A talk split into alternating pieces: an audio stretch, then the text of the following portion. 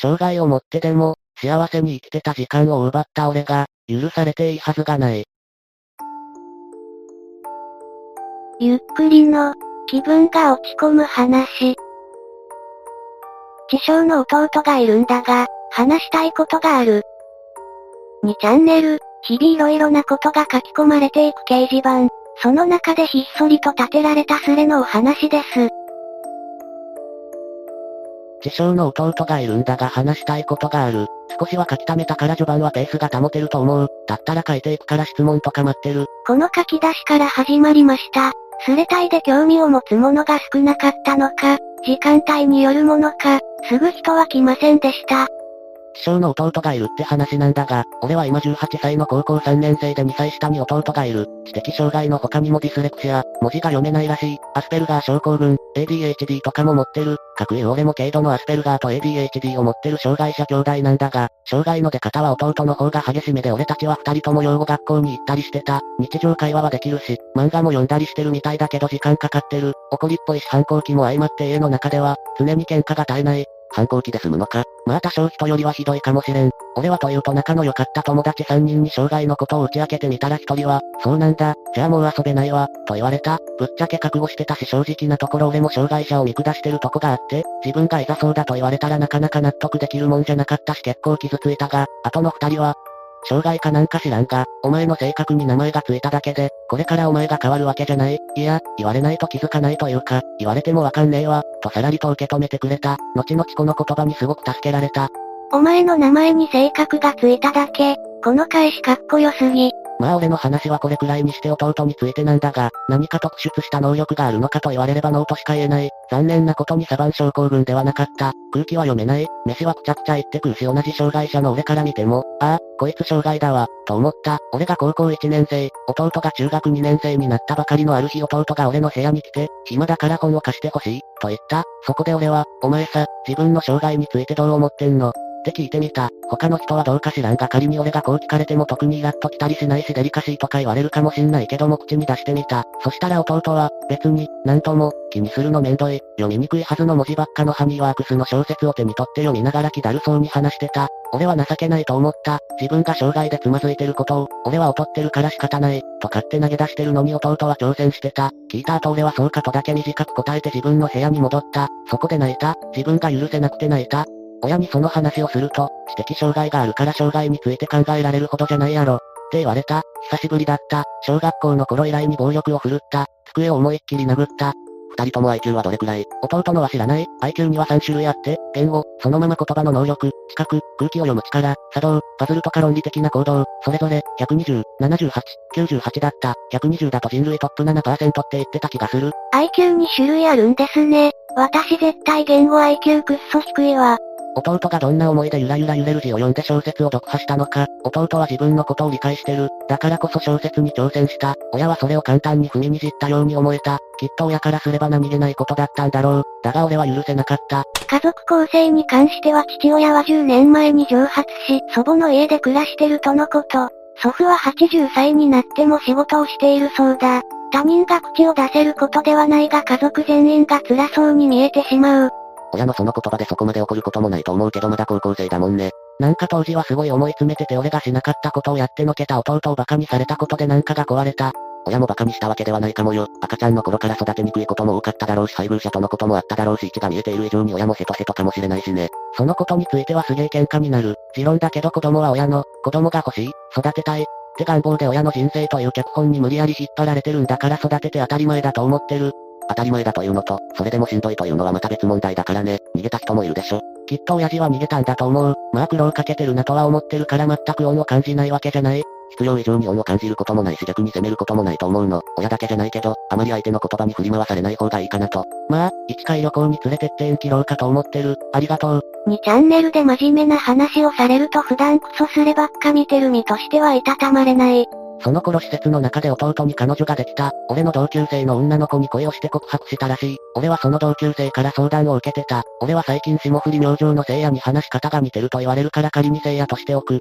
聖夜くんの、弟が好きなんだけど好みのタイプとかが知りたい。弟の好みなんぞ知るはずもない。何よりなんか悔しかったし、知らないわ、自分で調べるんだね、と、はぐらかしておいた。まあそっからのことは詳しく知らんが弟から告白したらしい。畜生が。童貞の嫉妬です。しばらくして、夏休み、俺は通信機器の持ち込みが禁止という施設のルールに嫌気がさし、半ば強引に施設を退所した。弟はまだ施設に残るみたいだ。月に3回ほど土日を使って家に帰ってくる弟に最近どうだとか施設にまだいる友達のことを聞いたりしてた。夏休みも終わりかけの頃家に一本の電話が入った。施設からだ。母親が電話を取った。弟はなんか鬱陶しいから名前を寺田心から心にしとく。はい、はい、え、心がですか？はい、えー、はい、わかりましたすぐ行きます。この辺りで察してる人もいるかもしれないが俺は正真正銘の土畜生でクズです。どうやら怪我や事故ではないらしいが詳細は伏せられた。弟は自宅謹慎を食らったらしい。親と一緒に弟が帰ってきた。喧嘩かとも思ったが弟にそれらしい傷はなかったし、喧嘩ごときじゃせいぜい実質謹慎だ。帰ってきた弟は死刑囚のような顔をしていた。明日にでも殺されるような。まあ俺はスペだしと自分に言い訳して。おい、何があった？って聞いてみた。アホである。弟は生きてるのかも怪しいような声で。彼女が妊娠したかもしれない。殴った、即座にだ。弟の顔を殴った。弟の彼女は俺のクラスメイトだ。仲が悪かったわけでも嫌いだったわけでもない。比較的趣味も合うし話してて楽しい女の子だった。何回も殴った。弟は抵抗しなかったしただ声を漏らさないように泣いてた。弟の過ちを断罪する兄。これだけだと俺ありえんくらい暴力的に見えるけど事件を抜粋して書いてるからね。普段はそこそこ温厚だと自負があるからね。ここまで読んだ人はみんな一のことをいい奴だってわかってるさ。弟のことを思って殴るのは仕方ない。弟は俺より先に童貞を卒業した。殺意だった。殺してやろうと思うほど憎かった。あれ、こいつただのクズじゃねえか。当時俺は彼女がいなくて寂しかったんだ。しかも妊娠、ゴムなしだと、喧嘩を売っているのかと思った。母親は俺を止めた。その精子も虚しく殴り続けた。高校生の俺の力には到底及ばない。馬乗りになって殴った。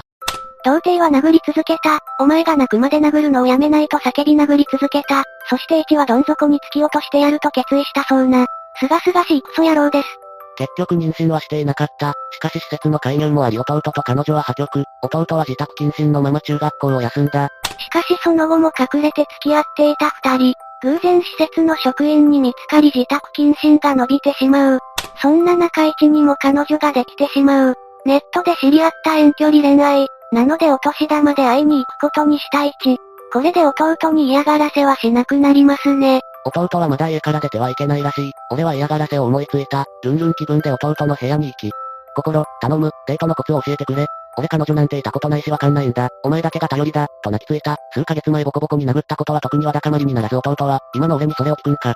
と呆れた調子で言った。もちろん今の弟にこの質問をすること自体嫌がらせだがそれはまだまだ序の口だ。相変わらず呆れた口調で、で、何が知りたいわけ、と言った。は、非道低め、しゃしゃりやがって上から目線で物を言うんじゃねえよ。心の中で悪態をつきこう言った。例えばどうやったら見られたらあかん人にデート先でばったり会わへんか教えてくれよ、と全力で嘲笑しつつ煽ってやった。会心の出来だ、自信作、これまで生きてきてこれほどの意地悪を言ったことがあっただろうか。ああ、俺はきっと地獄へ行くことが決まったに違いない。だが今はそんなことどうでもいい。目の前に座りゲームをしていた弟が殺意、どす黒い感情を前面に出した目で俺を睨んでいる。最高の気分だった。死んだ後に地獄に行こうが今この瞬間に天に召されるような感覚だった。爽快痛快優越甲骨、いろいろな感情が混じった声で俺は腹を抱えて笑った。弟は俺を蹴った。それもまた面白おかしい。蹴るしかない。なぜなら全ては自分が悪いのだから。バカめ、我が家の家訓は先に手を出した方が悪い。いかなる状況でもだ。勝った今書いていてもこの時の快感が蘇るようだ。にやけ顔が収まらない。勘のいい人は気づいたかもしれない。俺がどちくしょうで毒でいかにクズなのか。下げすんでくれて構わない。しかし俺はあの喜びを知ってしまった。もう後には戻れないんだ。勘が悪くてもクズなのは丸分かりです。田舎者が田舎者を馬鹿にしてるのと似てるな。まあそんな感じだ。兄弟仲は悪くなるかと思いきや、弟は普通に兄と会話するようです。障害があるためかデートの前日に、明日出かけるが絶対ついてくるなよと言ってしまう弟。兄は早速行き先を絞ります。翌日弟は宣言通り家を出た。俺は知らないふりをしていたが昼飯時だ。電話をかけた。もしもし、お兄様だけど、今空いてる。ああ、忙しいよな。イオンモールでデートだもんな。と釜をかけた。弟はしばらく無言になった後答えた。お母さんから聞いたんか。引っかった。凍えるように冷たい声だった。怒っている。ああ、怒っている。誰が怒らせた俺だ。たまらない。ほん、やっぱりな、そうやと思った。今のは俺の予想やってんだいバカめー。早速イオンにチャリで行く鬼畜な兄。イオンの駐車場を回って弟を探します。そして弟の彼女を見つけ、声をかけるのでした。弟の彼女は比較的おとなしいのでおとなしさんとする。おとなし、久しぶり、どうしたこんなところで、あ、聖夜くんやん、久しぶり、偶然。おおなんか弟が迷惑かけたみたいでごめんな。ほう、弟は伝えてないのか、俺に追われていることを。ほどなくして弟が帰ってきた。なぜかアスペルがあってのは漫画みたいな行動を取りたくなることがあるんだ。多分弟もそう、コンポタを落とした、コポコポと中身がこぼれる。にやり俺は笑った。よー、ブラザー。そう、俺は弟の前に立った。そこからは彼女の元クラスメイトということもありデートを邪魔するべく行動を共にした。話を聞くと弟は4に行くとは伝えたが誰とまでは母親に伝えてないらしい。まあおかんに言うてないから感謝しとけよ。バレたら大変やもんな、と煽っておいた。まあ妊娠騒動の後まだ懲りてないなんて母親は思いもしないだろう。俺は自転車を押しながら二人の前を歩いていた。もちろんニヤニヤしながら、しばらく行動を共にして、二人の時間を奪った後自宅に帰った。すがすがしいくずっぷりです。すると少し眉間にシワを寄せた母親が俺を待っていた。これどういうこと？差し出したのはスマホに映された着信履歴。俺からの着信があって通話時間は12分ほど。もちろん俺の記憶にない。通話をしたその時間俺は弟カップルの前でスマホは胸のポケットに入れ触っていない。なんて運の悪い弟なんだ。スマホはどうやら布越しの俺の肌に反応し母親に通話をかけていた。さすがの俺も青ざめた。偶然にしてはできすぎている。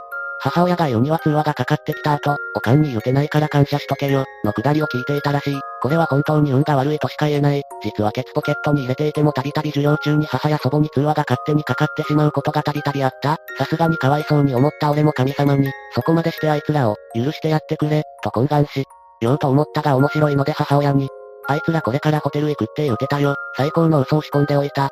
またしても運が悪い。マジでホテル行ってた。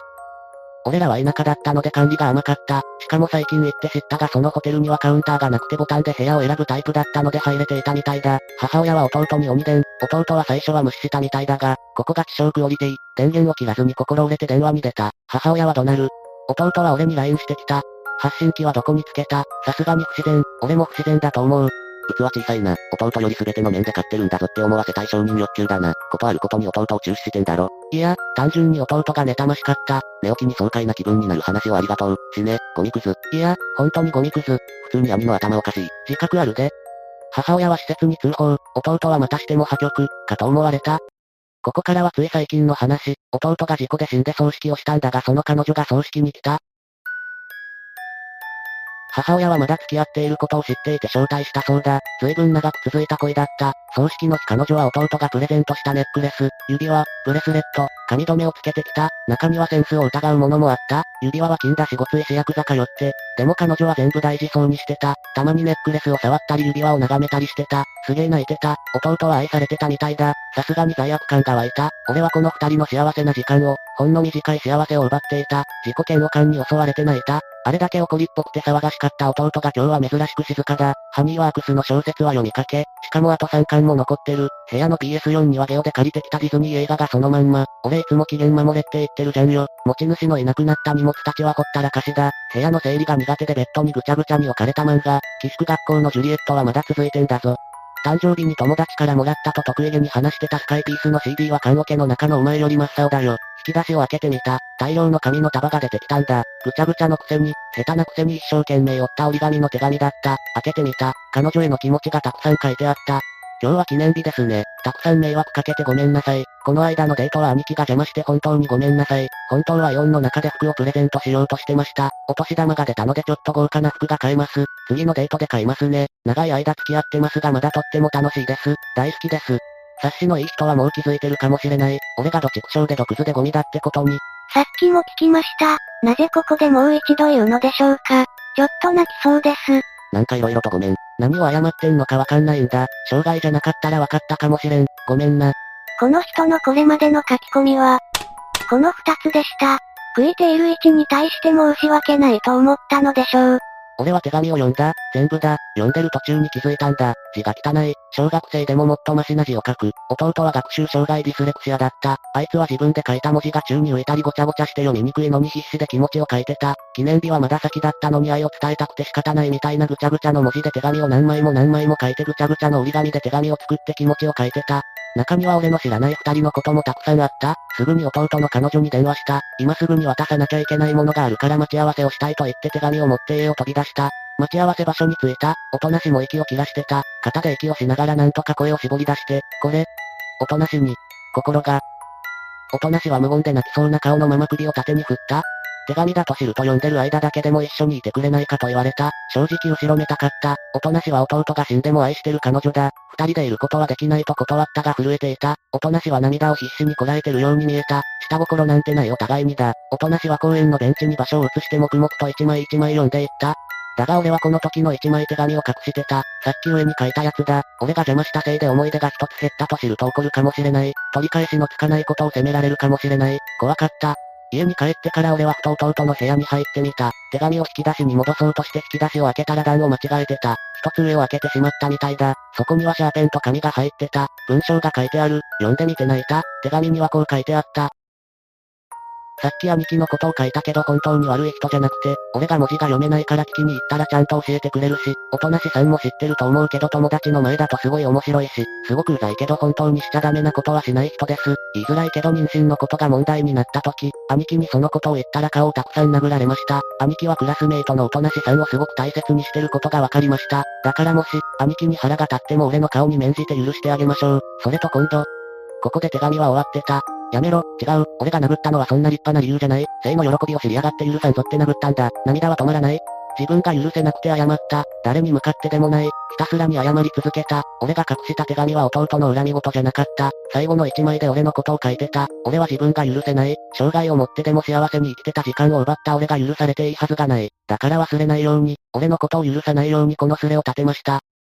弟のことを知ってくれてる人が増えるように、俺がどちくしょうで毒図であることを知ってる人が増えるように、これでこの話は終わりです。質問とか聞きたいこと言いたいことあったら何でも聞いてください。あとすれたい間違えてました。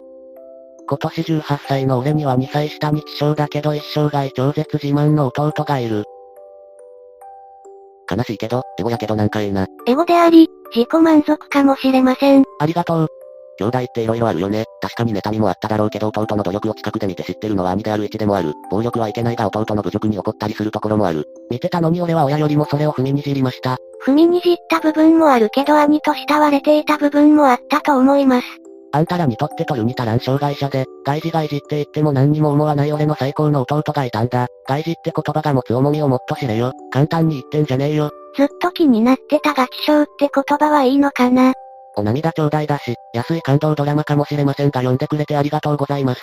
一がいなくなった後も感想が書かれていました。お笑いオチを期待していたもの、創作を疑うもの、文章に妙な部分があるので、一に障害があるのは本当だと思います。一のことをきつく責めるもの、自分を重ねながら一を責めるもの、いろいろいますね。あまり伸びなかったスレなので感想の数は多くありません。